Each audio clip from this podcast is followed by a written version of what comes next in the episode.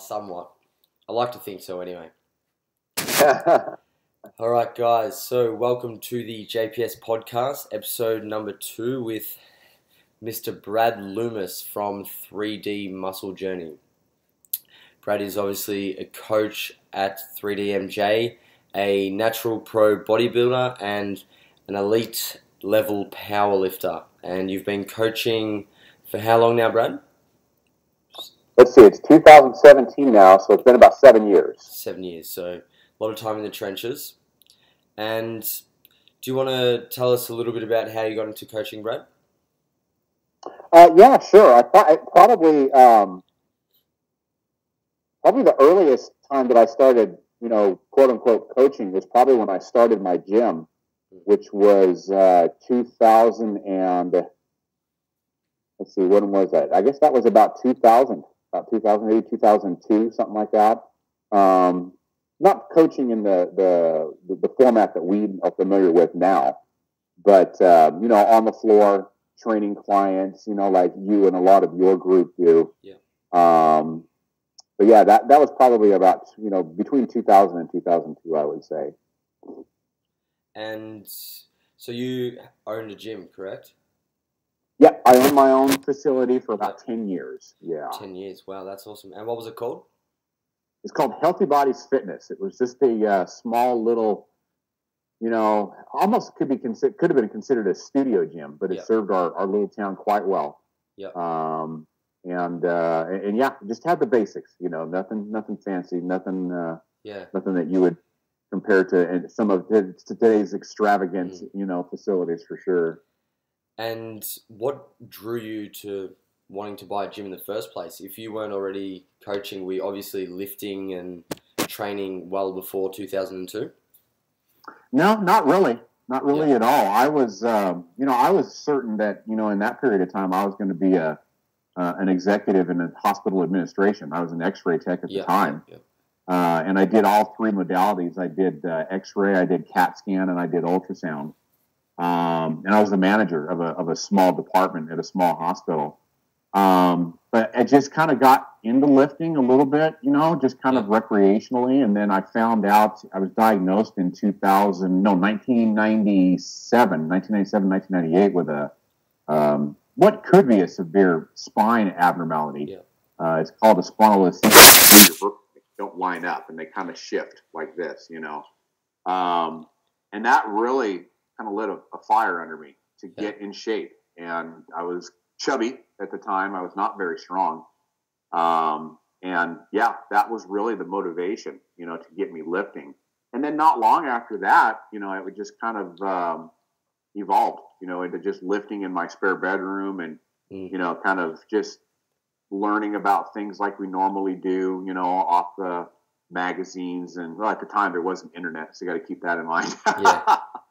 so, but yeah, just lift, you know, reading at magazines and, and buying different books and things like that. And then pretty soon I, you know, started the gym, uh, Healthy Bodies Fitness, started training folks. And, um, but yeah, it was, it was, I, I would say the catalyst to me really getting into lifting was when I got diagnosed with my back abnormality.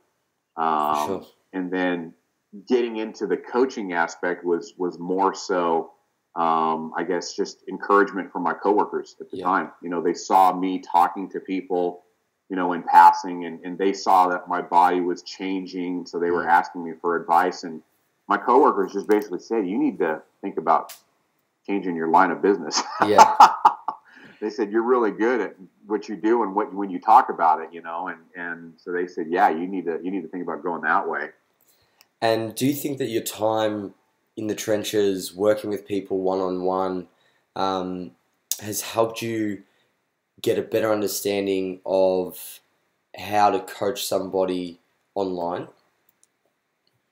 Yeah, yeah, for sure, for sure. Just just that interaction with people day to day. You know, just dozens of people. Um, not always happy people. They're sick. You know, um, sometimes you know really really injured. Um, but I just again through the encouragement of my coworkers, I guess God just gave me the ability to to to be able to, I guess, just coach people for lack of a better term. Yeah. Um, you know, one of my uh, coworkers at where I work now is a, a, nurse.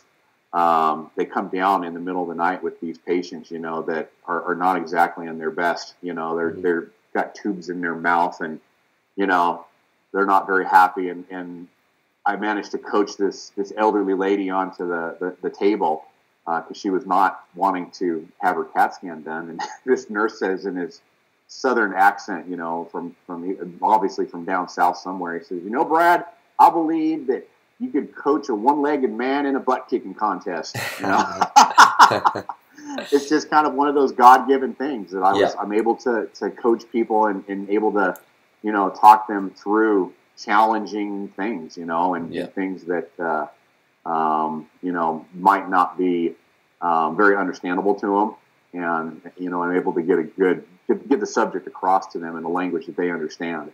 Yeah, for sure. And what are the what are the obvious um, and not so obvious differences between working with someone online versus working with someone face to face?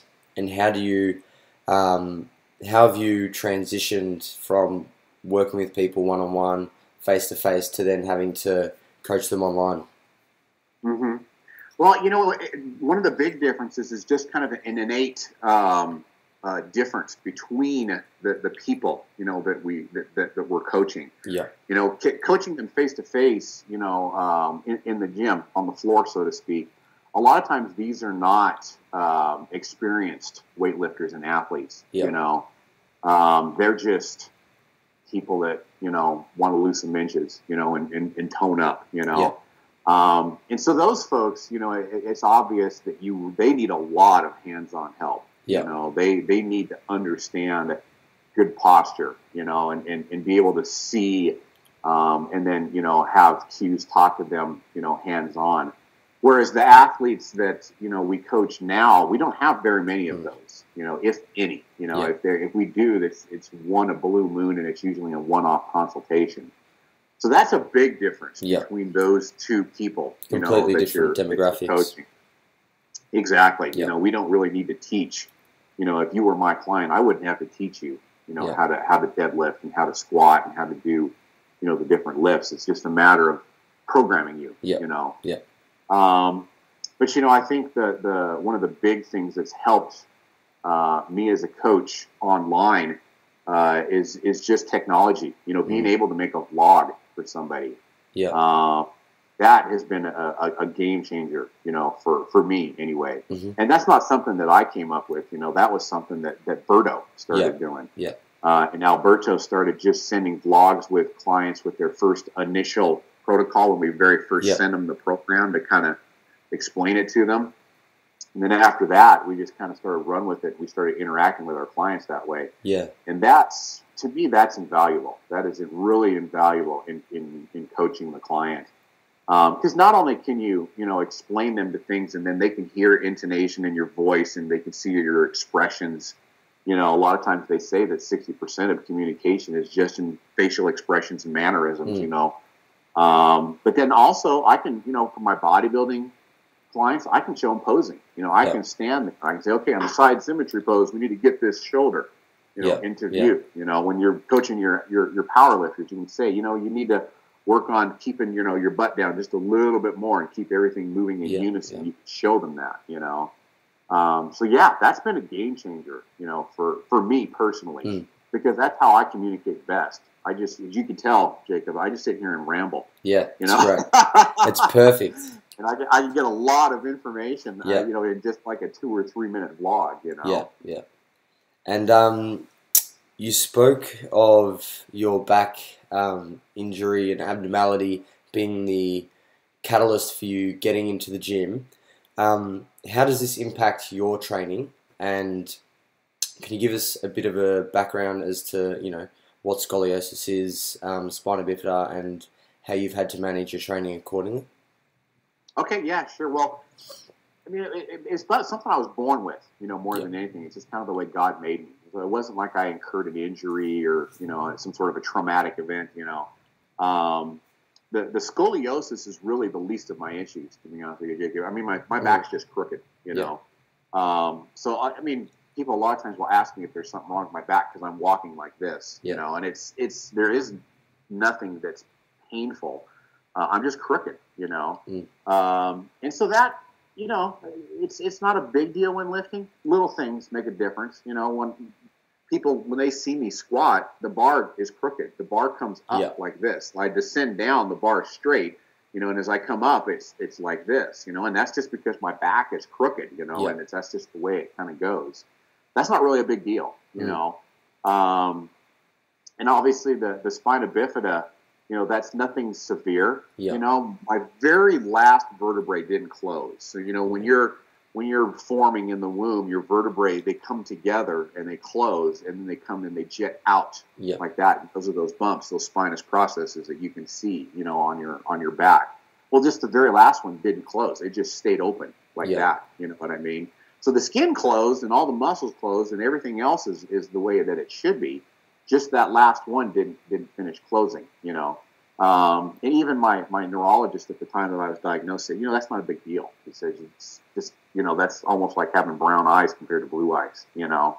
Yeah. Um, now the the spondylolisthesis, you know, the one vertebrae kind of being slipped forward Yep. in the other one, that is is the true concern, you know. And really, to be honest, with you, that's a lot of my height loss is from that, you know, because I was about five nine and three quarters, almost five, you know, ten in high school. Now I'm like five eight. Yeah. Um, and it's just because that vertebrae has been kept slipping forward, and so I'm just shrinking, shrinking, shrinking, you know. Yeah. Um, and so that could potentially be the area that uh, could be of my demise at some point. Because if you've got the, the, the bottom, you know, foramen that a nerve goes through this way is a horseshoe this way on one vertebrae. The other one is sits on top. Well, mine's not like that. It's sitting like this. Yeah. You know. So I have to really concentrate on posture. I do a lot of my work standing, um, just to make sure that this, since it's slipping, is open as Yeah. much as, as, it, as it can be. You know. Hmm. Um, and so you know, it doesn't really affect my training, believe it or not. Other than I can't be even when I was younger, I could not be super super aggressive. You know, Yeah. which was probably kind of limited my my potential. You know, as far as my strength goes. I mean, who knows? Maybe I'll have maybe I, I could have a 500 pound squat now or a Hmm. 600 pound deadlift. You know, instead of a 450 and 550. Um, just because I couldn't be as aggressive as I wanted to be. So maybe it was a blessing in disguise. Yeah. You know, because some when you're going at it that hard, you know, you you do tend to Yeah, injure the risk of yourself. So I can't be Yeah. quite as aggressive. Um, but yeah, otherwise, you know, I got to pay a little more attention to, you know, little niggles and, and pains, you know, and, and things like that. Um, really, I got to stay on top of, of mobility and, and movement prep and, Yeah. you know, paying attention to, to those kind of things, especially the hips, you know, um, just to make sure that because I don't have a lot of space there, that hip flexors and things like that don't start closing and tightening and making that even tighter, you know. Um, I've noticed that my pain threshold's a little bit higher. You know, I consider myself kind of a wimp. Yeah. but at the same time, you know, I, I've I've been in pain and, and trained through it for you know a lot of times. You know, um, just because I'm used to it. It's always been there for years and years and years. I mean, even when I was in high school, you Yeah. know. Um, so I got to be kind of aware of that because sometimes I got to make sure that I don't just keep training through it, thinking to myself, "Well, this is just normal." Well, maybe it won't be. Mm. You know. Um, so I guess those are the big things, and maybe that's kind of surprising, you know, to some people that, you know, I don't. It doesn't affect me more Yeah. so. I think, well, definitely that's a massive misconception in the fitness community, and I guess um, the broader community is that if you have back injuries or you know abnormalities, that you immediately can't lift weights, and that you can't squat, bench, deadlift because you know they're compound movements, compressive loads, and you know that's bad for the back. Um, so I guess you're a great example of you know how it doesn't really uh, affect training, provided you do all the you know fine tuning and mobility work around it. Yeah, yeah. In fact, really quite the opposite. You know, Jacob. It, it's, it's probably actually really been beneficial. You know, to Mm. my abnormality, um, just because of all the, the the the core strength is there, and I'm not talking about the abs. Yeah. You know, I'm talking Yeah. about the true core muscles, the pelvic floor muscles, and the the psoas muscles, and, and Yeah. those muscles inside. Because when you're doing those lifts, a lot of that people don't realize is being utilized and you're Mm. bracing, you know, and, and maintaining your posture. Um, a while back, I had to have a, a CAT scan done of my abdomen because I have a little hernia right here, Yeah. Um, little incisional hernia, you know, and they just wanted to get a look at it and make sure that it, it wasn't progressing and getting worse. And the radiologist said, God dang, he says, your psoas muscles are the biggest I have ever seen. I have Yeah. never seen such thick, huge psoas muscles. He says that they, they take up like, you know, a, a third of your Mm. abdominal cavity. And I'm sure it's just from the, the lifting that we do, you Yeah. know, and, and the Valsalva and the bracing and, you know, Yeah. all of that kind of stuff that goes along with squatting and deadlifting, you know, that, that does that. Yeah, for sure. Um, and with your powerlifting, obviously that's something that you've really started to get into um, of late. You came second at nationals last year. Correct. Uh, two years ago. Two years ago, sorry. Um, Yeah. And what were your totals then for the squat, bench, dead? Um, my my in that I, I kind of float between two weight categories. I kind of float between uh, the 74 kg and the 83 kg Yep. category. Um, so two years ago, I did the 74 kg category. Um, my Wilks was 409. Um, I don't remember what my total was, but it was it was 12 something. yeah. Um, but my lifts were um, my squat was let me think it was 424 in pounds. So I think that's 292. I think that is that no 192, 192 and a half. I think Yep. in in kilos. My bench was 296, so I think that's 135. Um, and then my deadlift was 535, so I think that's to to 235. I can't remember what that is. Something like that. Yeah, Yeah, yeah. yeah, that sounds about right. Because I did 250 this year. So yeah, that was my total then. And and just for clarification, I got second in the Masters category. So I got the silver cat, the silver medal in Masters one. So that's Yeah. the 40 to 44 division. Yep. Um, and so yeah, those were my lifts then. Now last year I competed in the 83 kg, and that was a, a 250 um, deadlift, which is 551, I believe, in pounds. Yeah. Um, sorry, my I just woke up here, so my brain's not my arithmetic's not working very good.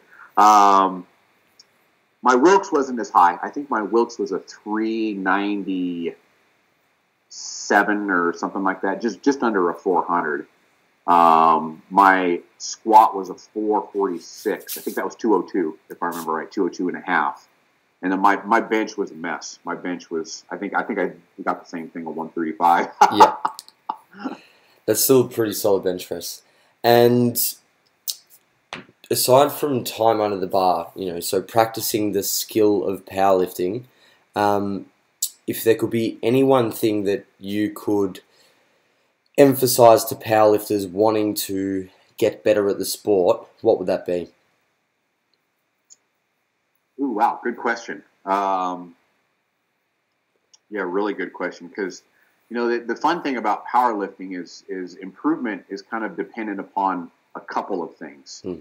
In my opinion. Yep. Um, obviously, number one is is technique. You know, a lot of times the best powerlifters, you know, they're not necessarily the the strongest guys. They just they're they're really good at their execution. You know, um, for whatever reason, maybe it's just natural to them. You know, um, maybe it's just the way they were built. You know, they've got the right attachments and the right you know angle of joints and things like that. But like yeah. you know things like keeping the bar path straight on your squat. You know, so that it's a nice straight movement and there's not a lot of you know movement. Um, you know, and that's a lot of times is cues in the hips and things like that. But then the, the other side of that is good programming. You know, Mm. and it kind of you always have to take into consideration the age of the client. You know, uh, if they're young, you can be more aggressive and you can kind of program in a more linear fashion where sometimes loads and reps are going up at the Yeah, same time. yeah. You know, whereas you know somebody like myself who's been in the gym 20 years, I can't do that. You know, I'll progress for two weeks and then I'm done. You know, so then you have to periodize more and you have to go through kind of more ebbs and flows. So, gosh, you know, that is an excellent question. I don't really know if there would be one thing that I, I could offer somebody except for do the movements, you Mm. know. I mean, obviously, if you're injured, like right now, I've got this kind of niggle in my lat right here, so I can't really deadlift much more than about once every four week block. You know, so we've had to be creative and, and replace that with a similar lift that I can Yeah. do. But if you're not injured, do the lifts.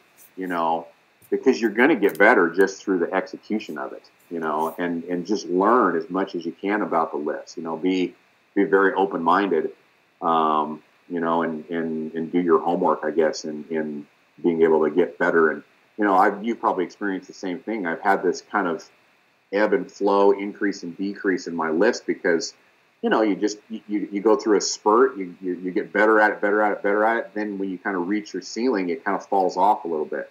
Then you learn a new cue. You know, opening up your hips on a sumo deadlift. You know. Um, staying on your heels on a squat, whatever, you know. Then you get this spurt again. Yeah. Then you kind of generate new muscular strength, and, and you kind of continue, and then it kind of plateaus, and then it falls Yeah. off, and then you know you got to change up your programming, or then you get a new cue, and then it picks up again. So you just got to keep doing the lifts. I think is Mm.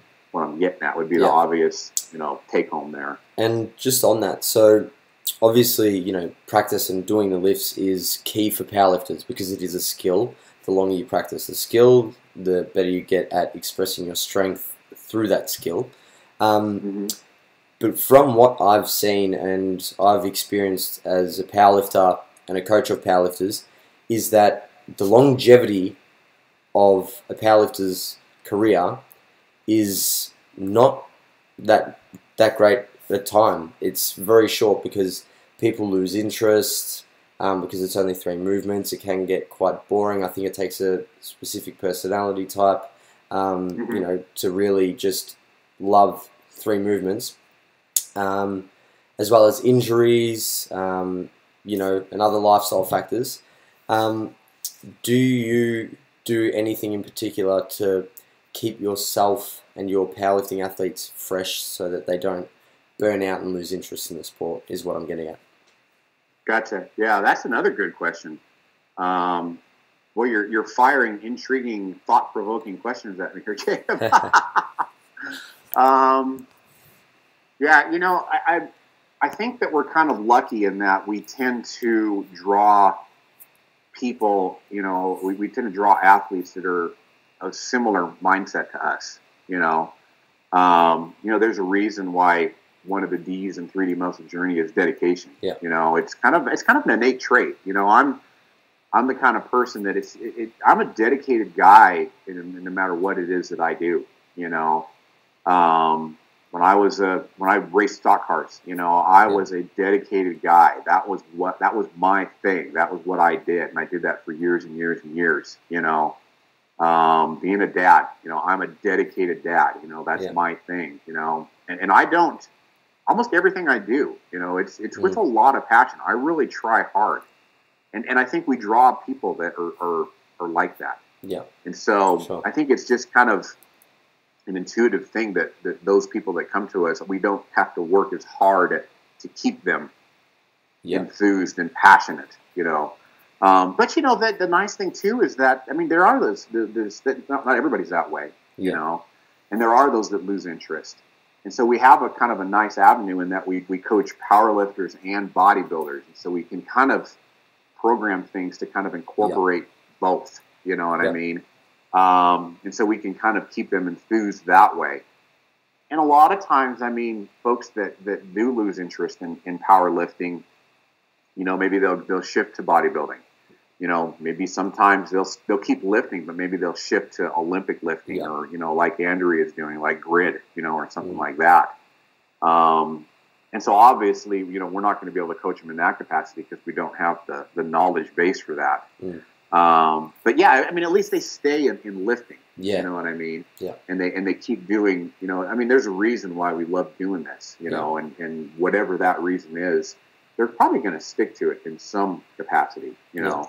Um, but yeah, I think probably just incorporating not only the skills of, of the squat, bench, and the deadlifting, but then also, you know, other disciplines, bodybuilding disciplines, you know, maybe, you know, who knows, maybe we do do barbell complexes for their cardio or something like Yeah. that to keep it interesting. Yeah. But still keep the goal the goal, you know, Yeah. and say, okay, here's here's what here's our goal here is to improve these lifts or drop body fat for bodybuilding or whatever.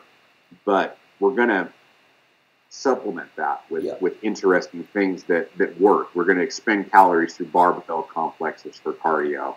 You know, we're going to do arm specialization cycles for bodybuilding Yeah. to keep them enthused, you know, and keep them interested.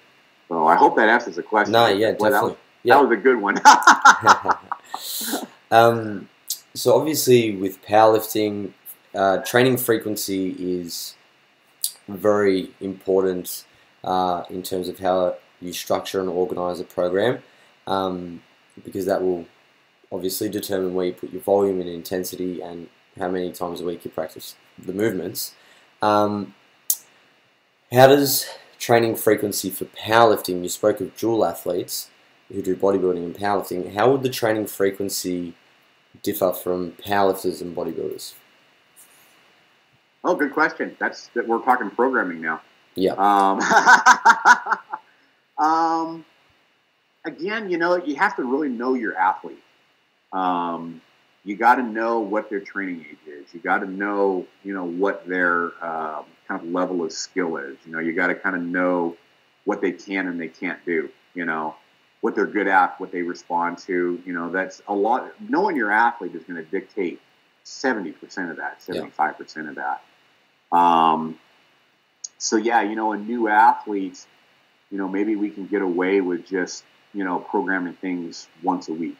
You know, um, if they're a bodybuilder, maybe we have them squat once a week, and then the rest of the time, you know, we have them leg press and you know do other, um, I guess, less technical movements. Yeah.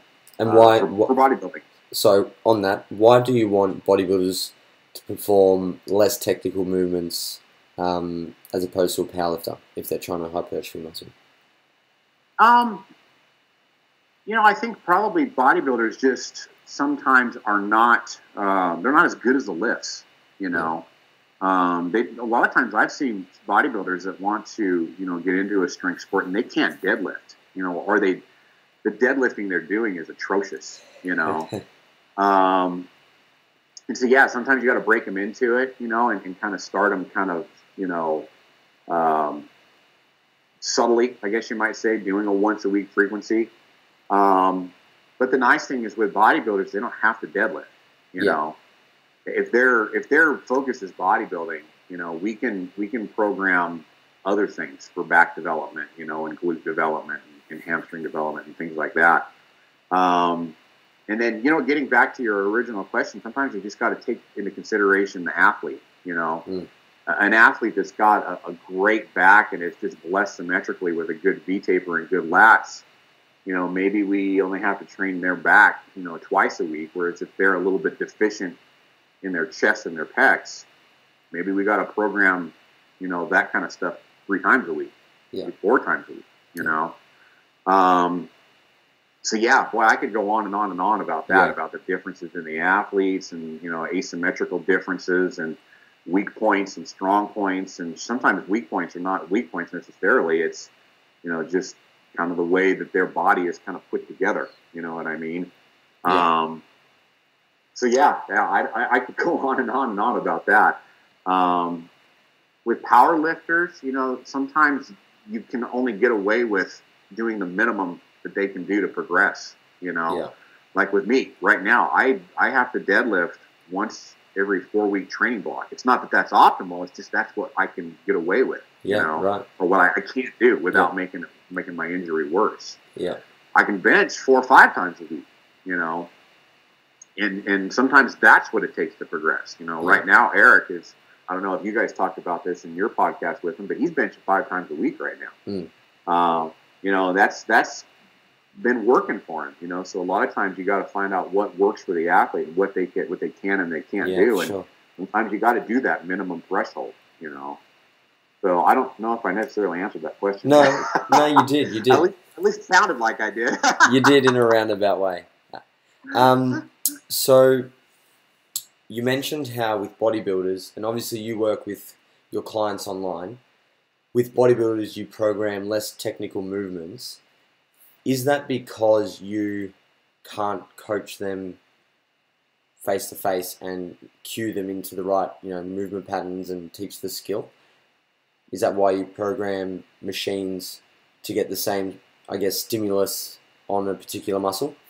Because it's easier. Yeah, I mean, not not necessarily. Yep. You know, um, with, with bodybuilding, it's kind of uh, you, you almost kind of want to pick on on on individual muscles. You know, a, a lot. You know, and so you always build the foundation. Obviously, you know, you have your compound movements, your pull downs, and your overhead presses, and your rows and things like that. But you know, um, just the term bodybuilding, if you think about that, you're you're you're trying to to build kind of a specific area, Yeah. I guess you might say.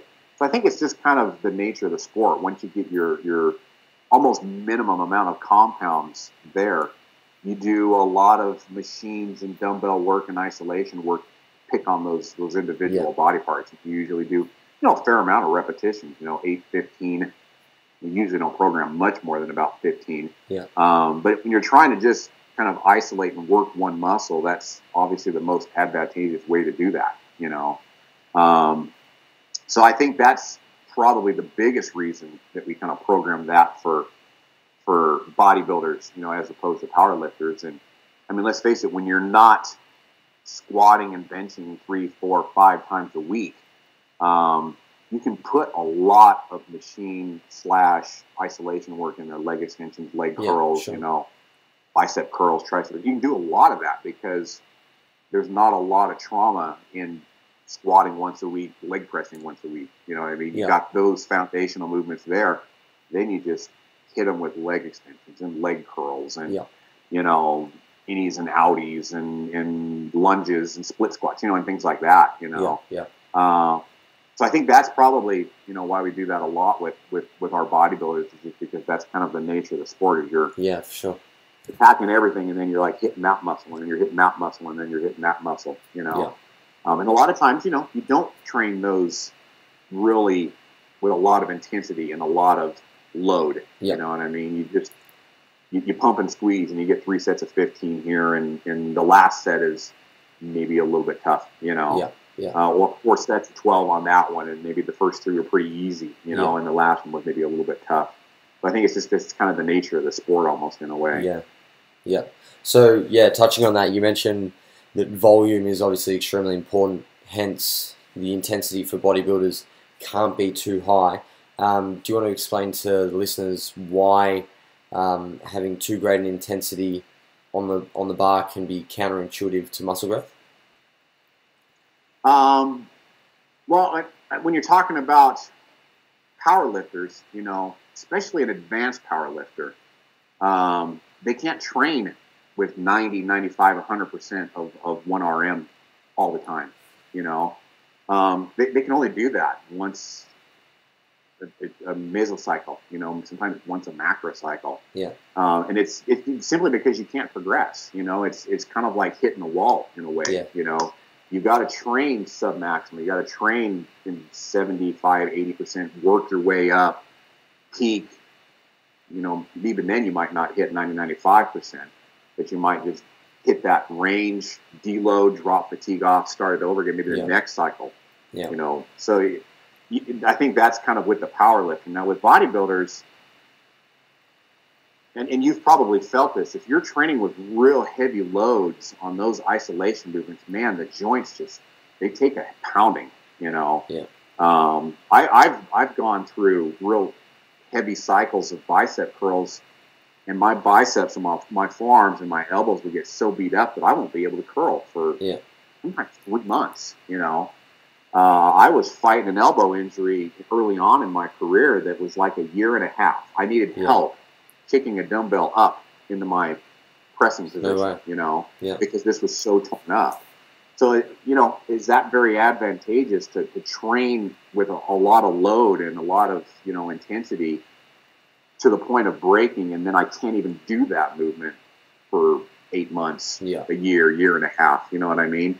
You got to be smart about it. You got to be, mm. you know, those those those joints and those tendons can only take so much of a pounding, and then you, you, you can't even do that movement anymore. Yeah. So you want to make sure that you're you're you're training in a way that you know maybe yeah maybe it's submaximal, Maybe some might consider it suboptimal.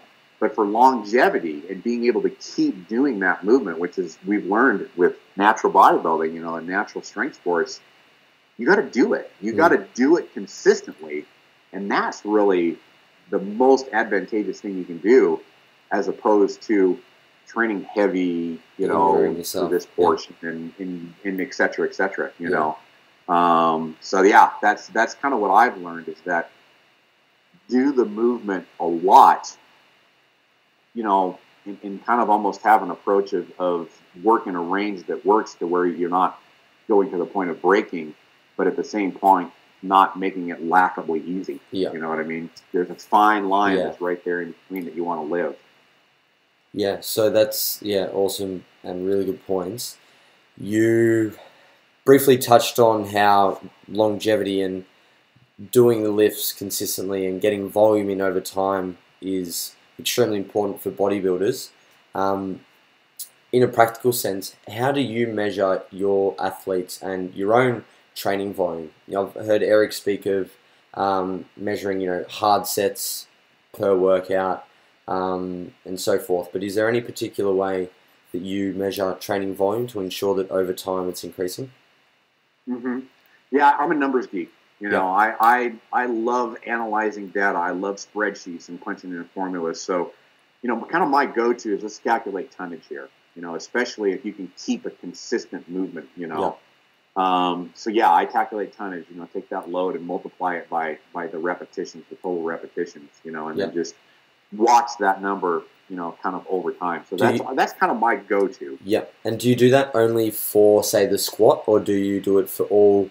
You know, quad dominant movements, hip dominant movements, as in uh, calculating the total tonnage for a particular muscle group, or is it a particular movement that you're watching specifically? Both, both. Yeah. You know, I like to watch all of the above, kind of so to speak. Yeah. So I can kind of like I can kind of cherry pick, and I can say, okay, let's look at squat volume over time. You know what yeah. I mean? Um, or squat tonnage, I guess I have to say over time, and then I can put things together and say, okay, let's look at squat, leg press, leg extension, put that all together and say, okay, that's kind of volume over time for, for quadriceps, yeah. for example. Yeah. Um, and I mean, that's a lot of times, you know, we're not working with athletes for years and years and years. Yeah, we're sure. lucky, you know, if we do. Um, you know, so we can't necessarily look at last year's tonnage compared to this year's tonnage. Yeah. You know. Yeah. Um, but it, we can at least look at training blocks. You know, and a lot of times, with especially with our bodybuilders, which you know we, we that's about seventy percent of what we do.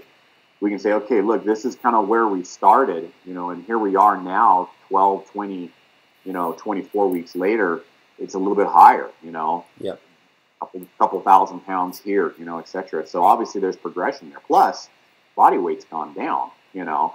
So if body weight's gone down, Wilks score has gone up, you know. And obviously it's not there's not a Wilks score in leg extensions, but nonetheless, there's kind of a double progression there. So not only is the tonnage a little bit higher, but then now body weight's down. So we progressed in that fashion, you know. So I really like kind of watching those numbers because a lot of times when we start our athletes, we'll start with a little bit of a drop in volume mm. progress beyond kind of where they started. And then when they're super lean and they're fragile, you know, sometimes the volume will drop a little bit again. But at least now they're kind of back yeah. to where it was yep. when they first started, but they're 20 pounds lighter. Yeah. You know? Okay. Um, and so that's kind of why I like watching those numbers over time and just kind of see what happens, at least during a short period of time of 20, 24 weeks, you know. Yeah. And then say that say the, the tonnage does just kind of drop off a little bit right, right toward the end right after the recovery diet, we can get that right back up again. They're still lighter, you know, so now there's still some progress as far as that goes. We can start again. Mm. And then they can take the reins after that and they can start making sure that, you know, maybe the next prep they're up a little bit higher, yeah. you know. Um, but at the same time, I try not to let numbers rule me in a way. You yeah. know what I mean? Because there's a lot of volume that we can't quantify through numbers. I've got one athlete that our numbers are way, way down compared to when he started his original prep. But when he started his prep, his range of motion was not very good. Yeah, okay. And so if we think about a squat, you know, that's this much deeper on every single repetition, you know, yeah. there's some unquantifiable volume that's happening there. That yeah. that set is now taking longer. Each repetition is going Yeah. the sure. stroke, the overall stroke is a lot more, you Yeah. know, and it's the set is taking longer. There's volume right there that, that we picked up, you know. So a lot of times, you know, when we're talking about these magic bodybuilding, you know, intensity practices of drop sets and, and burnouts and forced repetitions and, you know, pause sets and Yeah. things like that. There's nothing fancy about that. We're just taking a set that lasted this long Yeah. and we're making it last Yeah. this long. This is all unquantifiable volume that we've picked up. That's the magic there. We're just picking up volume. Is all we're doing.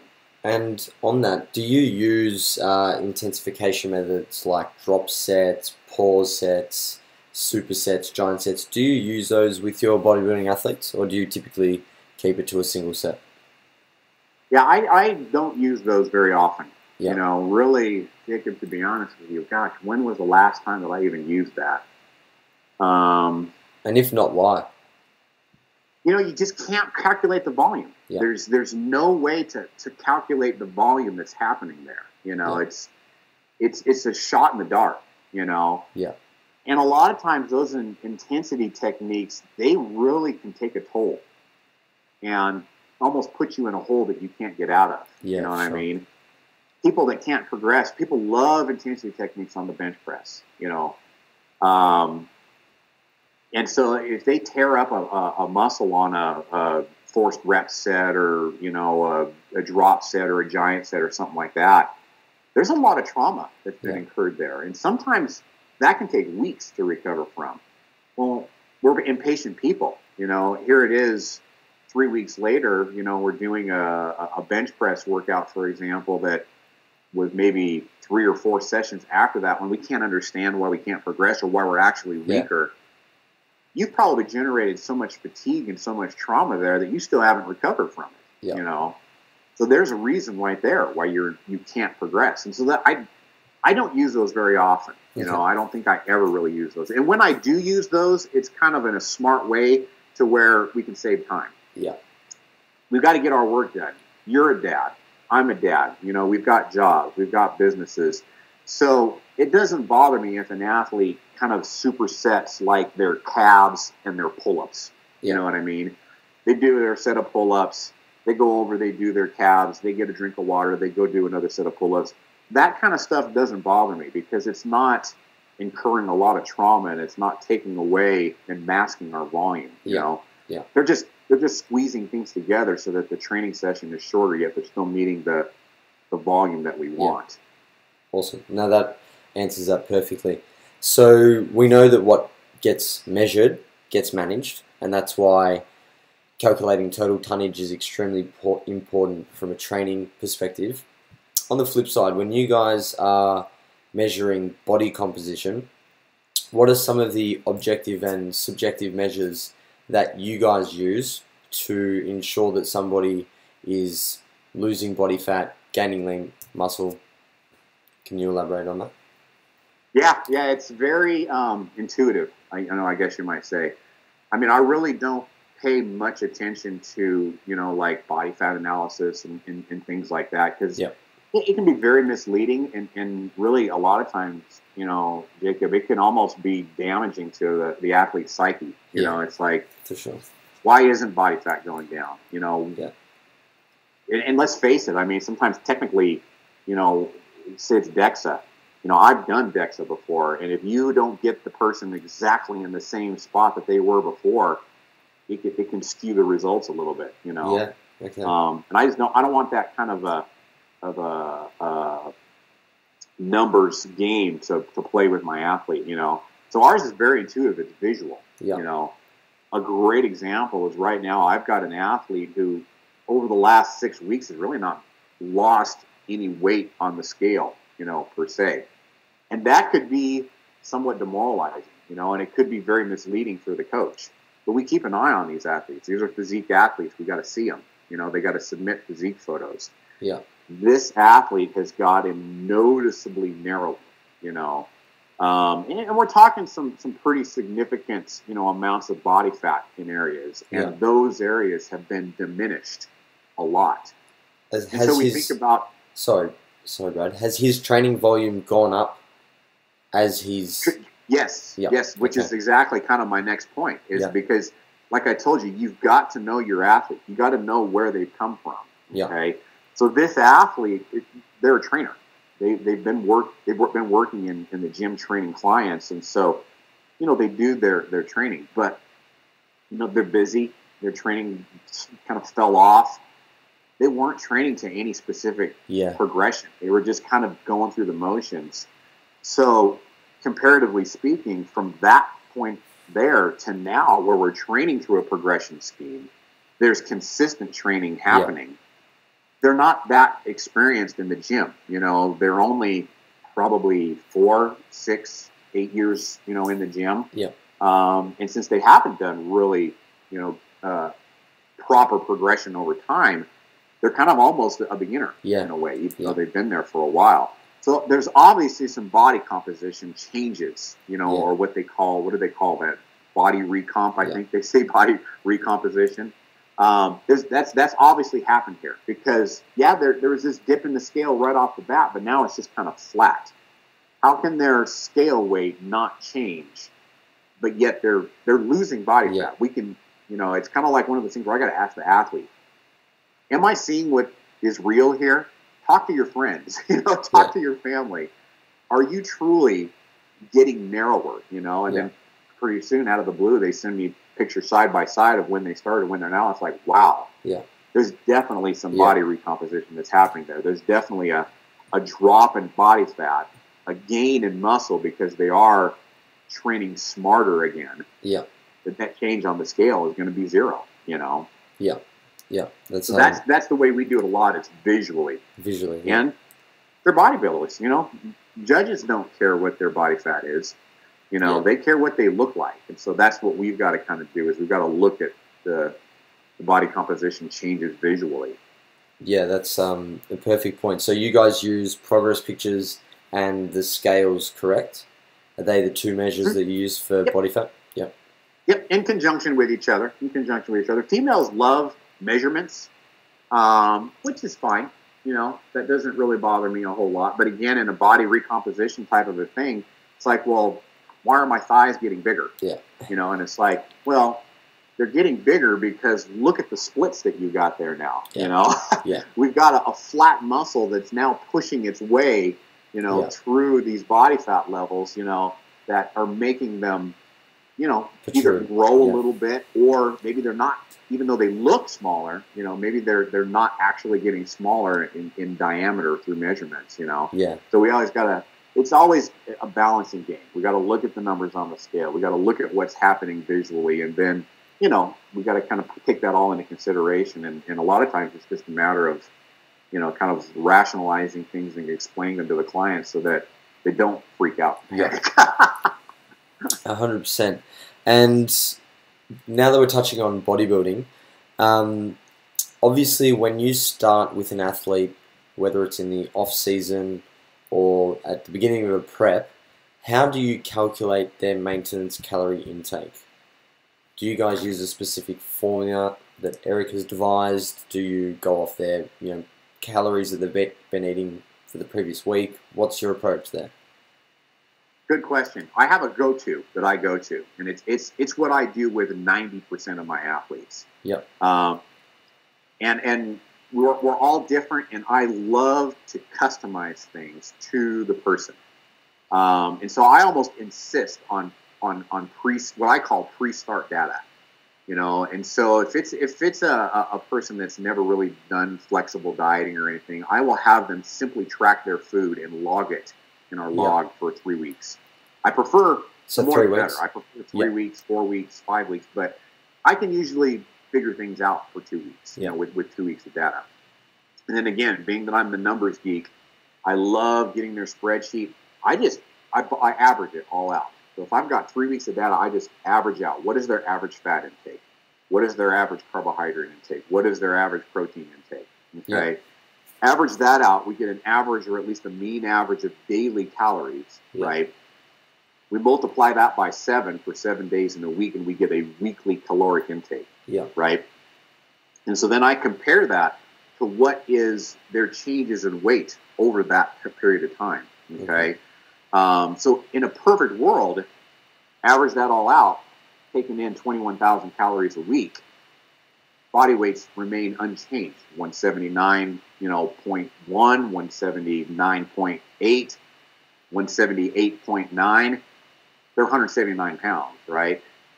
That 21,000 calories a week is their maintenance. Yeah. And right. you go from there. And it's kind of, it's almost kind of like undisputable in a way. That's Yeah. why I love the numbers sometimes, is that you can't argue them, you know? Yeah. Um, and so then if it's a bodybuilder, I'm saying, okay, I want to lose three quarters of a pound a week. Okay. 0.66. So what is that in grams? I guess we're looking at, uh, uh, what, 450 grams is about a pound. So that would be like maybe what, 250, 300 grams? Is that Yeah. right? Is my arithmetic working there? yeah. Maths isn't then my strong point, but it sounds about right. if we kind of quantify a pound of weight, you know, as 3,500 calories, if 21,000 calories a week is this person's maintenance, I want them now to take in 2,700 less.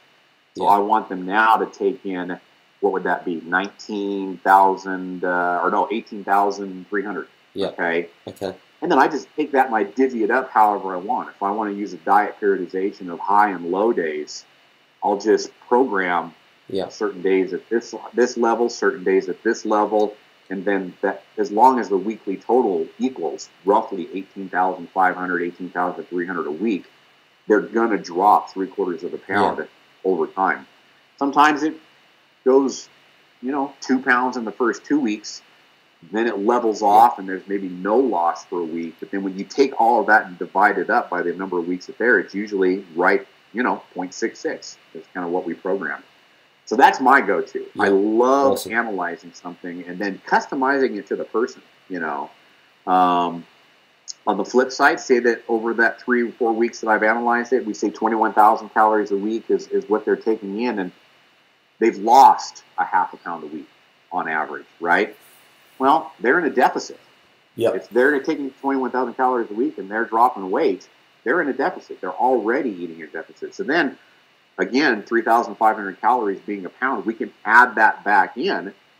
They've dropped a half a pound. You're looking at 1,700 calories or so a week that is their deficit.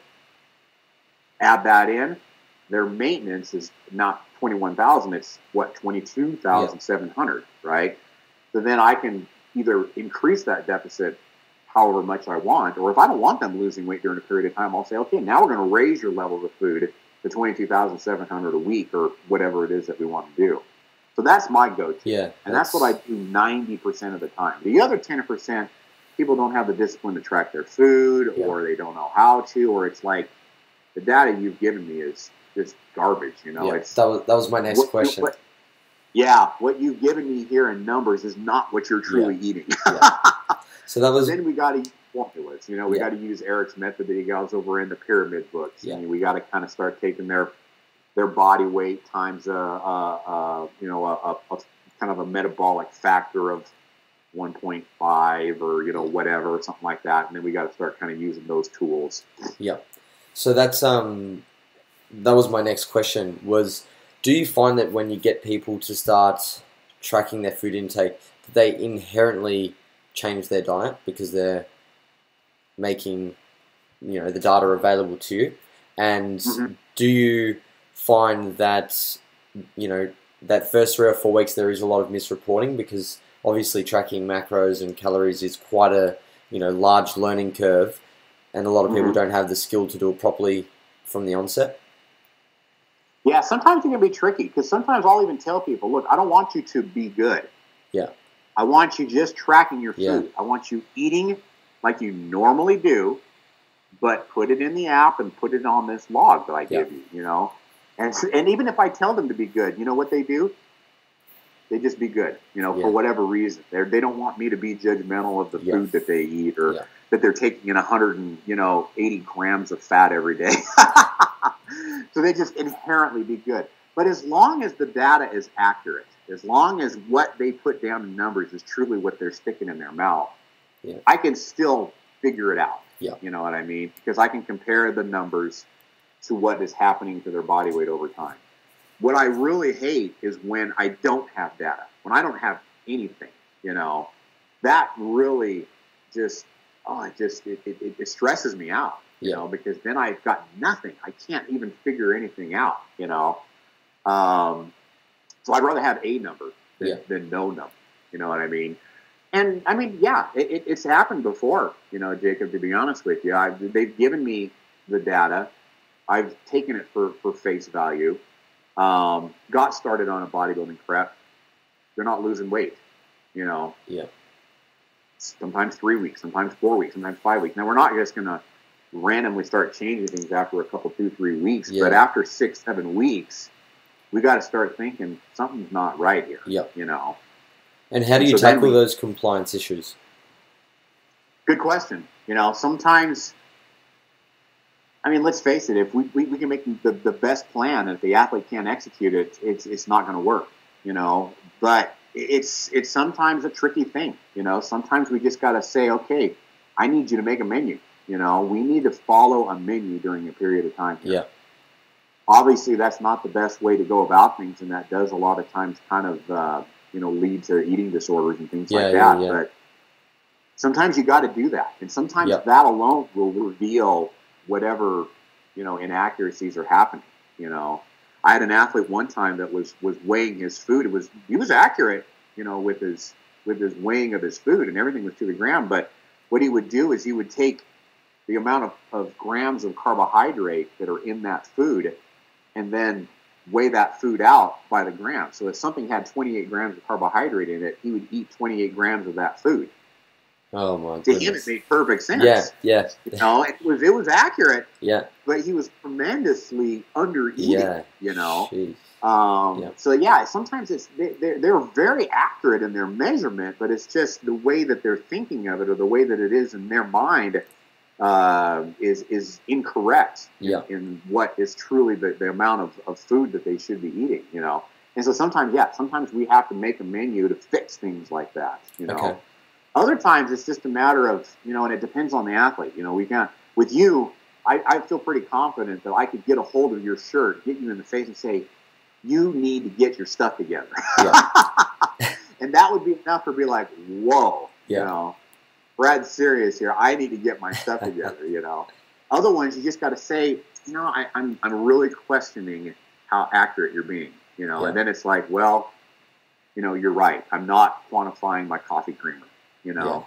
Yeah. Uh, I'm not adding in, you know, the the the little nibbles of the the raisins and, and things like that. The you know. bites, licks, and tastes. Uh, exactly. Yeah. Yeah. yeah, And so it, it's a it's a it's a tricky it's a tricky thing. Yeah. You know, because some people might get offended. You know, they Yeah. might say, "Well, of course I'm accurate. Why are you questioning me?" You Yeah. know.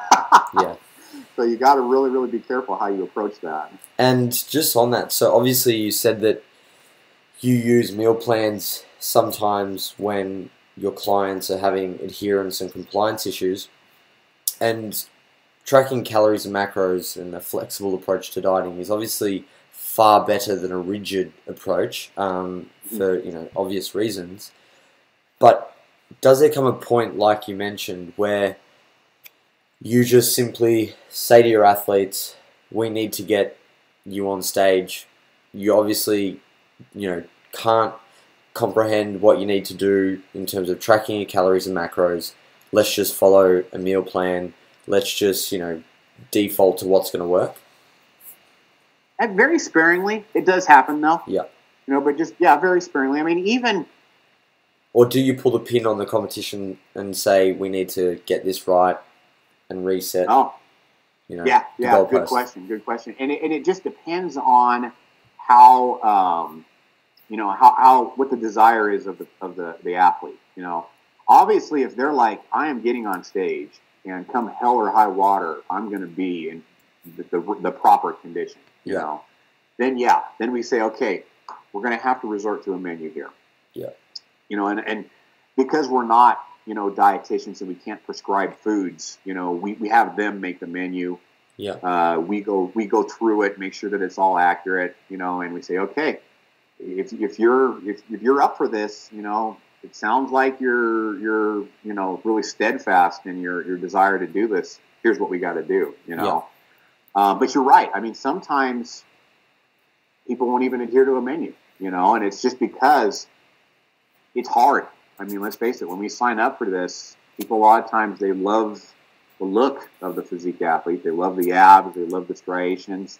Yeah. But the work that goes into that is sometimes it's it's not it's just not doable for the athlete at that particular yeah. period of time because it is so hard. Um, and so yeah, a lot of times we do got to say, okay, look, we need to we need to pull the plug here. You know, either a we need to pull the plug because you're not going to achieve the condition that you're that you want with the execution that you've been yeah. exhibiting here. You know, um, you know, or B, we just got to be happy with what we get. We just got to say, okay, look, we got to be happy of knowing that you're not going to get that condition this time around. Yeah. You know, we just got to get on stage, be happy with what we can get, and so sometimes it's a trade off. Sometimes it's B. You know, yeah. it just depends on the athlete. Really, we just got to have that heart to heart talk and let them decide because they're the boss. So. Yeah, that's um, yeah, that's pretty interesting, and it's great information for coaches to know that if it fits your macros, is only one nutritional approach. There are so many other ways to skin the proverbial cat. Sure. Yeah. So one of the questions I wanted to ask you in regards to training during a contest prep, obviously as we get lighter and we lose body mass, hopefully body fat, we obviously lose a little bit of muscle tissue. We inherently get a little bit weaker. Recovery becomes an issue um, due to you know energy restriction and so forth. So, how do you manage total tonnage and volume during a contest prep? And do you change from prescribing loads to using RPEs? Mm-hmm. Yeah, for sure. Yeah. It almost comes, I, I would say 90% of the time, it's inevitable that we're just going to have to auto regulate things a little bit. Yeah. You know, and just kind of know that, yeah, volume's down right now. But yeah. I mean, you're fragile, you know. This is an isolated period of time. We're talking about five, six weeks here in the course of your 20 year lifting career yeah. where volume is down a little bit, yeah. you know. And so, yeah, 90% of the time we have to auto regulate, you know, and it's a lot of times with the way that, that, that we prescribe things where we give kind of rep targets, it's easy to do that. We can say, okay, we're abandoning progression here. No longer are we going to, you know, decrease reps and increase load and then increase reps and decrease load. We've got rep targets in place. I just want you to use a load that you feel is appropriate, and I don't really even care what that load is. Yeah. You know, Obviously, we don't want to make it so easy that you can just walk through your training session. But at the same time, if you can't hit a rep target of, of you know, four sets of, of five with a load that's a pound, two pounds heavier than last week, our rep target's four sets of five. You use, you use a load that feels appropriate to get those four sets of five in, you know. Yeah. Um, and so, yeah, that happens 90% of the time. And you know what? You know, a lot of times, because I do have my spreadsheets actually calculate the tonnage, really a lot of times it's not that far off. Yeah. You know, okay. you look at like maybe their peak of where their tonnage was the highest, and maybe we're down maybe fifteen hundred pounds on a particular movement. Okay. But sometimes that is equal to where they started, or sometimes it's just barely above or just barely below where they started. You know. Yeah. Um, and then ten percent of the time, you've just got that athlete that can just recover from what seems like anything. Yeah and you can just follow the progression plan right up to their competition yeah. prep, you know, or right up to their competition. It's rare that that happens, but it is. It does happen on occasion, and that's yeah. always a, a, very kind of a blessed place to be. Yeah, for sure.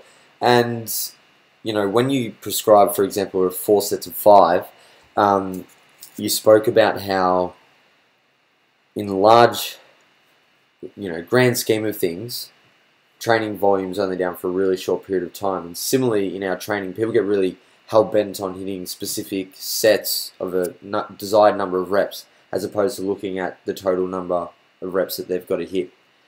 Do you ever say, "Hey, I just need you to hit 20 reps, 4 mm-hmm. sets of five, whether you get five, four, four, three, and then an extra set on the end"?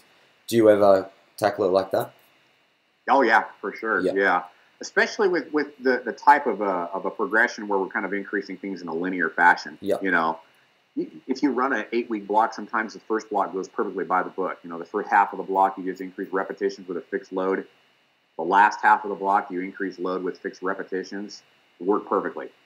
Start the second block. Well, now because we're heavier, overall tonnage is more.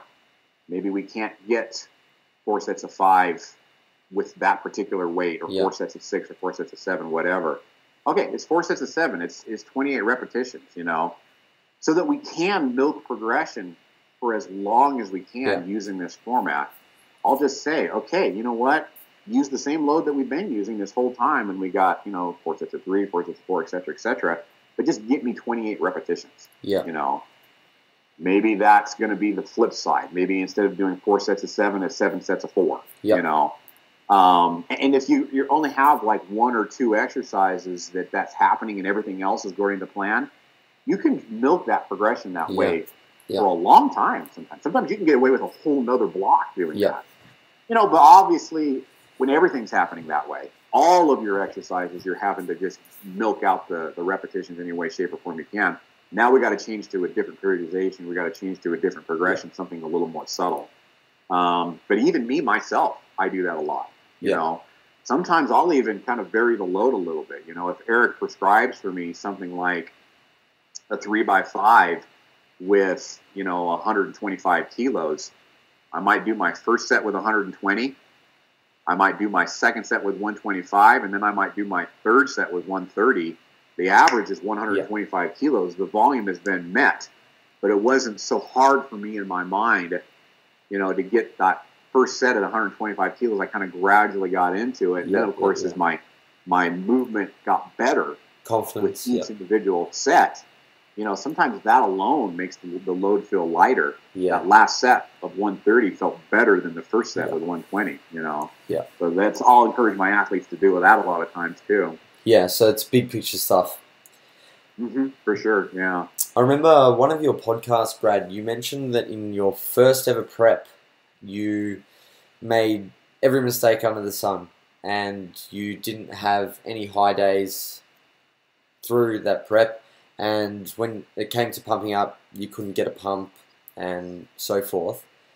hmm Can you talk to us about how you now incorporate high days, what a high day looks like for you, and how you determine how high you go on a high day, and why it's important now for you and your bodybuilders? Yeah, for sure. And, and and that particular competition that you spoke of was actually my, let's see, first, second. It was actually my third competition. your third? um, that I did. My first one was actually pretty darn good, you know, and, and, and God's given me the ability to get really, really diced. You know, I can really get low body fat. One time, my, my one of my best friends used the little calipers, and he clipped me at 2.8% body fat. Wow. Um, so that that's a very rare gift, you know, that, that we see. Um, but that particular competition that you you talked about, I was so depleted, you know, for so long, um, not incorporating any high days, just constantly in a deficit, you know. Um, I just couldn't fill up. You know, I just my body was just using those carbohydrates for whatever it could. Yeah. The last thing it was going to do was replenish glycogen Yeah. stores. You know. Yeah. Um, and so yeah, when we with me myself, you know, I, I when I incorporate a, a high day, like I mentioned before, when I do my diet programming, I make sure that it fits into my weekly total. Yeah. Right. So with me, I like to keep things kind of a little bit more steady as opposed to like a peak and, and a valley. And so a lot of times I'll just have if if my maintenance is a mean average of 2,300 calories, uh, I'll live you know four or five days at, at 1,900 calories, you know, uh, and then I'll just have a couple days of 2,500 calories, you know, and then when you when you add that all up, the mean average of 2,300 calories, my mean average is 21, for example, right? And so that's kind of the way that I do things for myself, you know. And, but at the same time, I'm a very experienced, flexible dieter, and I can make sure that I'm satiated, you know, taking Yeah. in 1,900 calories, and I'm not, you know, really hungry, and I'm able to comply, you know, with doing that. Other people can't do that, you know. Um, so I guess I should back up a little bit and kind of talk about, you know, why do we do high and low Yep. days and, and, and kind of periodize our nutrition. Please and really, do. to be honest with you, you know, there's traditionally the way that we've done diet periodization, you know, six low days, one day in a, a, a big high day in a, a, in a big deficit.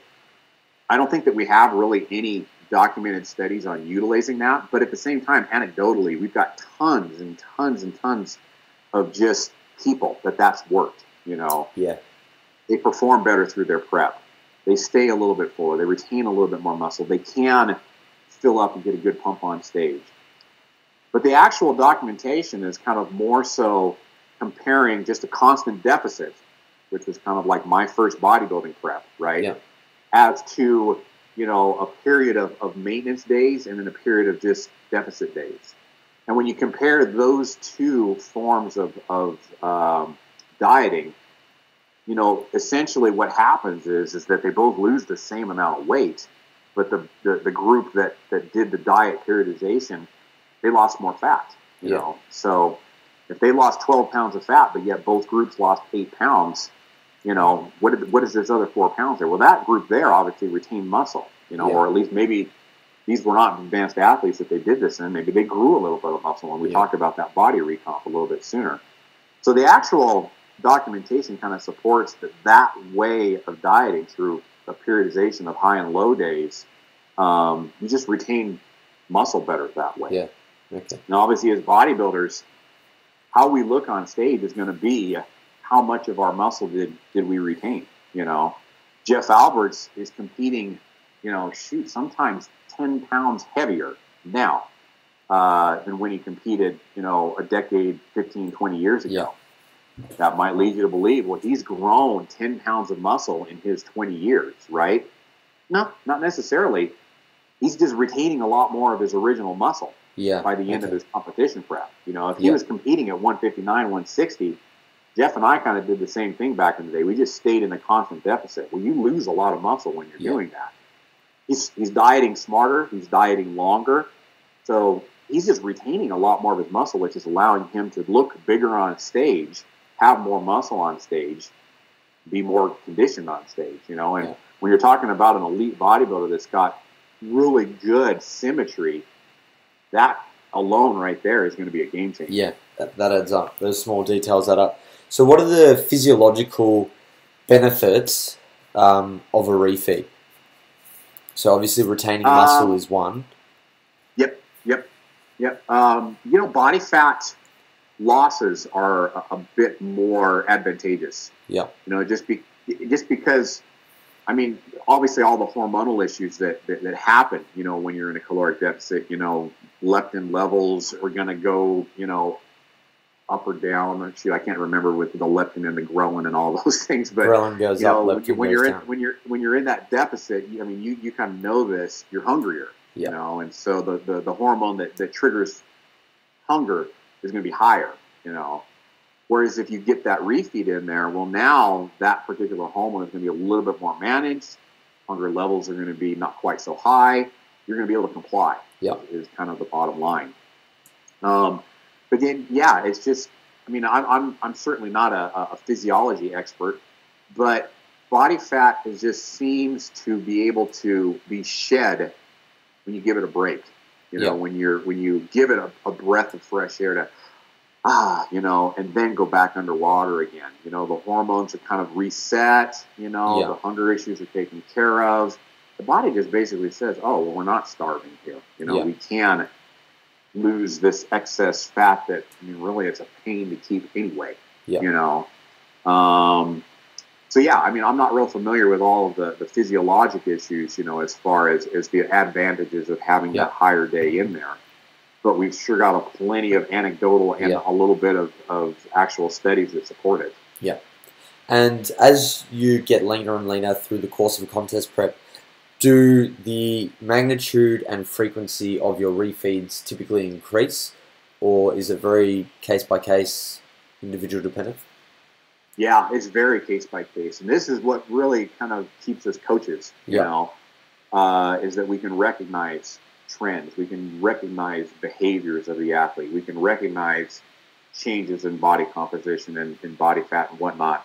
Um, because just like with training, you know, we know that periodization works. Same thing with diet. However, how many different forms of periodization are there? Tons. Yeah. You know, and you got to pick and choose your spots. When is the time to go more intensity? When is the time to drop intensity and go more volume through reps instead. Yeah. Same thing with diet. When is the right time to dig hard and maybe take away a high day or two? When is the time to diet break and say, okay, this is a period of time where we need to get more high days in? Yeah. That varies tremendously from athlete to athlete and is really, it's a very um, intimate relationship with the coach and the client, you know, where it's like, we got to know, okay, this is how things have traditionally happened. You know, this is the best call to make, you Yeah. know, and it's not right or wrong. You know, sometimes it's just a matter of the interaction over weeks and weeks and weeks with the athlete that kind of tells us this is probably the best way to go, you know. So that's what keeps us in business is that we Yeah. can coach, you know, we can call what we feel is the right play at that time. We're not always right, but at least we're right a lot of the time. Yeah, for sure. And with your bodybuilding, you did back to back seasons, Brad 07, 08, and 09, correct? I did actually 06, 07, 08, and 09. I did four Wow. back to back. Yeah. Um, in my personal experience, I did two seasons back to back, and that was quite an ordeal for me personally. How did you go? Well, I thought you did three, and I thought that was crazy doing four. Um, I regret it to be honest with you. Yeah. I mean, don't get me wrong. It was a great time. I won my pro card in, in 08. You know, I competed as a pro in 09 in my very first, you know, pro competition. Um, you know, and at the time, social media was in its infancy, Yeah, you know, and so you didn't really compare yourself to all the people that are out there. Yeah. You know, you were kind of in your little petri dish, and so you thought you were the man, you know, Yeah. and you just had this elitist attitude of, you know, I can do this, you Yeah. know. Um, like I told you kind of at the beginning, I'm a dedicated guy, you know. It, it doesn't matter if it's a CAT scan, you know, my relationship with my wife or bodybuilding. I, I'm I'm 100%, you know, and I really try hard, you know, and maybe it's not 100% of some people, it's 100% of what I can do. yeah, And so I just. You know, and there's accountability there. I had a, I actually had a best friend that was a bodybuilder, and we were helping keep ourselves accountable. You know, through periods of time, we were checking in with each other. How are you doing? It's Christmas time. How much food did you have? You know, and or did you stay within your ranges? You know, um, but yeah, it's just, it's just kind of the, I guess that that thing that we all have in us, that dedication. Yeah. You know, that that desire for what it is that we do, and so we just we just do things that I guess normal people wouldn't necessarily do. You know what I mean? Um, do I regret it? Yeah. You know, at the time, I didn't really know about progression over time. You know, I, or at least I knew about progression. That's kind of the nice thing that I've done right off the bat is I knew about progression in training, Yeah. but I didn't think of it in terms of years. Yeah. You know, I just kind of thought of it in terms of week to week to week and you know prep to prep. You know, et cetera, et cetera, and and so, yeah, that was the one thing that I was lacking is that, you know, I, I could have progressed a lot more in strength, yeah, you know, and I could have progressed a lot more in muscle had I not been doing so much dieting and kind of holding myself back and just saying, okay, I need to make sure that during this year I don't get over 170 pounds, you know, um, and that kind of held me back a little bit. And do you advise to your athletes to have alternating years out of competing, or do you let them dictate when, when they compete? I mean, obviously they're the boss, you know, and so whatever they want to do, I'm going to try to guide them as, as best I can. But I kind of let them know, you know, I'm going to give you what you want here, and I'm going to do my best, but it's just not optimal. You know, if it's a 50 year old athlete, you know, and, and they're kind of maybe thinking this is the end of my bodybuilding career, I want to get as much out of it as I can. You know, and maybe sometimes they look really good because they have been doing bodybuilding for a long time. Yeah, maybe I'll let them do a back to back to back season and I'll just guide them as best as I can and just let them know, look, we would be it would be more beneficial if we did get a period of time where we had a nice off season, we had 12 months to eat at maintenance or a surplus or whatever. Um, and so, yeah, I would let them do that. Now, young athletes, I am a little bit more insistent, I guess you might say. You know, especially if it's, it's early in their, their bodybuilding career, I'll say, okay, look, when we're done with this competition, I know that you've got the bug and I know that you want to compete, but you're 18, 19, 20 years old. you're early in your, your, your, your lifting career, now is the time where we really need to take advantage Yeah. of our muscle building potential because it's never going to be as good as it is right now. Yeah. You know, we need to really strongly consider not doing another competition. Sometimes they listen, sometimes they don't, you know. But either way, they're the boss, and I'm just going to let them know here's the real world. Here's what you know we could be taking advantage of. Here's what could happen, and then you know just guide them to whatever it is that, that they want. Yeah, yeah, and that's what coaches are here to do guide the process, right? Oh yeah, for sure. Yeah. And we'll finish up, Brad. I've got two questions for you. So, obviously, calorie intake during a contest prep gradually decreases, um, whether you look at it over daily or weekly uh, scale. But we always hear about these stories of, you know, bodybuilders, figure competitors who, you know, diet down, get shredded, striated glutes on stage, no cardio, 2,000 calories, 3,000 calories. Um, but is that realistic for most people? And uh, Yeah, it's it's it's that that that is a very lucky person, and, Yes. we know one of those people, don't we? we do. Go ahead. What was the rest of your question? And how low have you seen somebody's calories get with either your athletes or one of the 3DMJ athletes to get the result and get on stage? Well, I mean, first of all, the first part of your question, you know, that's a very rare thing when like an athlete does no cardio, they diet on 3,000 calories, you know, et cetera, et cetera, you know. Um, shoot, probably, when we, I mean, Alberto's a good example. You know, he a lot of times will do minimal cardio, diet on, on very high calories. And it's just the way that God made him. You know, he's Yeah. got that squirrel's metabolism where he's just, you know, everything he does, he's just racing through it. He, Yeah. he fasts for a day, he drops nine pounds, you know. Yeah, um, that's a rare thing, you know, and I've, I've seen people that, that go through that. Obviously, they're a, a kind of a, a gift for us because it gives us a lot of room, yeah, you know, to diet, even though they're dying, you know. Yeah. It's all relatively speaking. They may be dying on, on 2,500 calories, you know. Um, but yeah, it's just, it's not, it's not the norm. You know, I'd say that that's, that's 5, 10, 15% of people, maybe. Um, and, and to really think that you can turn, at one time, I believe I could turn my metabolism into that yeah, through, you know, reverse dieting. I would be able to, but you know, we really can't. It's almost like changing our eye color. You know, it's like really what our lifestyle at that per- period of time is is is, is what is going to dictate what our metabolic, you know, ability is, and just through you know expenditure for what it is that we're doing.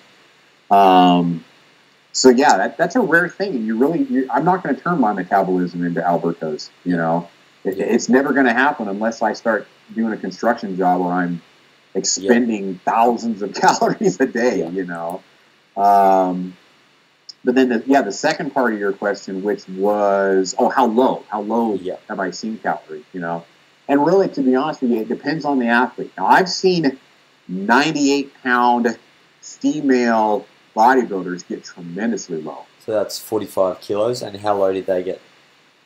It, you know, I've seen them get as low as, as 900 calories, Yeah. you know, on a couple, two, three days, With you know, in as diet well. periodization. And, you know, that's, that's obviously not where we're going to take a 180 pound bodybuilder, Yeah. whether it be female or male, you know. Um, that would be kind of detrimental. So low for that person might be 1,500 calories, Yeah. 1,400 calories on, on a few days in the diet periodization, you know. Uh, but I think the lowest people are those little tiny athletes. You know, we've even had a, a, a few male competitors that have competed at less than 100 percent, 100 pounds. Um, what's that? 50 kilos, 50, Yeah. 45 kilos, Yeah. something like that. Um, so yeah, that's it's it's a lot of the size of the bodybuilder, but those are always the athletes. The smallest athletes are always the ones that end up traditionally dieting on the lowest numbers. And when you have these athletes diet down, one of the biggest issues with bodybuilders coming out of a contest prep is the rebound um, in body weight. And obviously, if somebody's on such low calories, they're going to be ravenous, and their biological drive is going to be to consume anything and everything. Yeah. How do you deal with this on a personal level and with your athletes? Well, I, I relate a lot of what I have experienced personally to my athletes. Yeah. You know what I mean? Because I mean, let's face it. When you come out of a bodybuilding prep, there's perfectly optimal. This is what we want to do that's going to work the best, Yeah. right? And then on the other side of the spectrum, we've got what is adherable. You know, uh, what what can they do? You know, and we have to find somewhere in the middle. You know what I mean? So obviously, if I think that this is perfectly optimal and this is what we need to do, and they can't adhere to it, we're setting them up for failure. Yeah. You know, and so we can't do that. We've got to try to find what is adherable first and foremost. And if a person, if I set them up to what I think is probably less optimal, but they're going to gain the least amount of weight, that's kind of what I'm going to do. And sometimes it's a process. You know what I mean? Um, but I mean, I always prepare them first of all. I say, okay, look, you know what? I know that you're, you know, rock solid in your execution. I know that you're just, you know, dedicated. Your desire is high, and you're going to stick to the plan. But trust me, you're going to come out of this thing.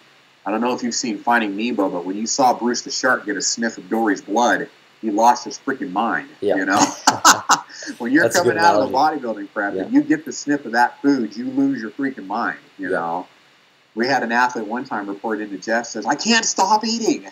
yeah. we all know that. That's going to happen. That's going to happen, and you got to prepare them for that. You know, so you just got to say, okay, look, here's here's optimal. You were at fourteen hundred. We're going to eat at two thousand. I don't think you can stick to two thousand. I think you're going to be driving yourself nuts trying to stick to two thousand. We're going to go 23, 2400. You know, Yeah. and they get we get sometimes get a little pushback. But at the same time, it's like they understand it as it evolves. It's like, wow, you're right. I can't stick to 2,000 calories. Yeah. You know, I, I got 2,800 on this day. Well, I'm not going to bash them for 2,800. Take an amnesia pill, move on. You know, Yeah. let's just I do like what that. we can do Yeah. here. You know, prepare them for what it is that they're going to be in for here, and then just try to manage it. I would much rather have an athlete do something suboptimal and taking 2,800 calories and gain six pounds. Yeah. Then to say, okay, here's optimal, take taking 2,200, set them up for failure. They take in 3,800, they gain 12 pounds. Yeah, You know, so we got to balance that. Yeah, awesome. Yeah, thank you for that answer. That was spot on. To wrap up, Brad. Sometimes. I ramble, so I No, I love it. I love it. I can if I'm not necessarily answering our questions. I can here. listen to it all day. So to wrap up, Brad, um, what's next for you this year? Bodybuilding, powerlifting. What's what's on the menu? Yeah, uh, good question. You know, it's going to take a lot to get me on the bodybuilding stage again. Yeah. You know, it really is. I know what it takes. I know how hard it is. You know, um, and I mean, let's face it. I'm a competitive guy. You know, I, when I do something, I want to do well. You know, I Yeah. want to place well. And for me, the way I'm built, you know, as wide as my hips are, as bad as my symmetry is, on the pro bodybuilding stage, I'm just not going to do very well. I've kind of come to grips with it. You know, and I know that it's all about improvement, self improvement. You know. Um, but the bottom line is, is that I just know that I'm not going to place very well, you know, and I don't want to, as hard as I know it's going to be, I don't want to go through that for a second to last, you know, Yeah. or Yeah, I don't even sure. care if it's third to last. If it's third to last, that'll be my best placing ever. Yeah. And it's not good enough for me. so for me, it's going to be a very non competitive thing that's going to get me back on the bodybuilding stage Yeah. something where all four of us, Jeff, Alberto, you know, myself and Eric, and maybe if we can get Andrea, some sort of a mixed pairs thing, you know, uh, all together on Yeah. the same show, that would that would be the one thing that would get me back on the bodybuilding stage. yeah. Um, so yeah, for me, it's I love powerlifting. You know, I love the training of powerlifting. Um, I love the feeling of being strong. I love being an example to my son. Yeah. Uh, you know, and to his friends and to my athletes. It's going to be powerlifting. You know, Yeah. kind of for me, and it fits really well with my morals. You know, I mean, God says in the Bible, you know, those that lack discipline are bastards, you know, or something like that. I can't remember the exact Bible verse, but you know, it just it, it kind of fits with my personality. You know, it fits with me and my my Catholic, you know, religion and just that discipline and Yeah. I just I, I it all kind of feeds itself and it's just something that I love to do. So, you know, I'm probably going to do a couple powerlifting meets this year. Yep. Love to do Raw Nationals again. Raw Nationals is a very fun experience. I love competing against other drug tested athletes that I know are, you know, not taking, um, you know, the, the, the stuff that helps. The, We'll just leave Mexi- the. Mexican supplements. Um, so yeah, definitely powerlifting for me. I, I love I love the, the, the fact that I can place well, be pretty competitive, Um, but you know the, the, the the improvements are a little bit more tangible. Yeah. You know, if if 409 was my Wilks at 74 kg, I'm going to try for you know 410, 411, whatever. You know, if 396 is my best Wilks at 83 kg, I'm going to try to get in the 400s. It's a lot more tangible as far as the numbers peak in me, you know, and it fits a little bit better. So, what what exactly competitions I don't know, but it will be powerlifting. Yeah, awesome. Well, Brad, thank you very much for your time. I really appreciate you uh, giving us all that information and sharing your experiences. We can't wait to have Thank you down you. to Melbourne in June Mhm. for the 3DMJ Down Under. That's going to be absolutely epic. And yeah, on behalf of myself and everyone watching, I'd really like to thank you for your time today. Yeah, thank you, Jacob. Thanks for having us on, and thank you for all the opportunities. Not a problem. Thank you, Brad.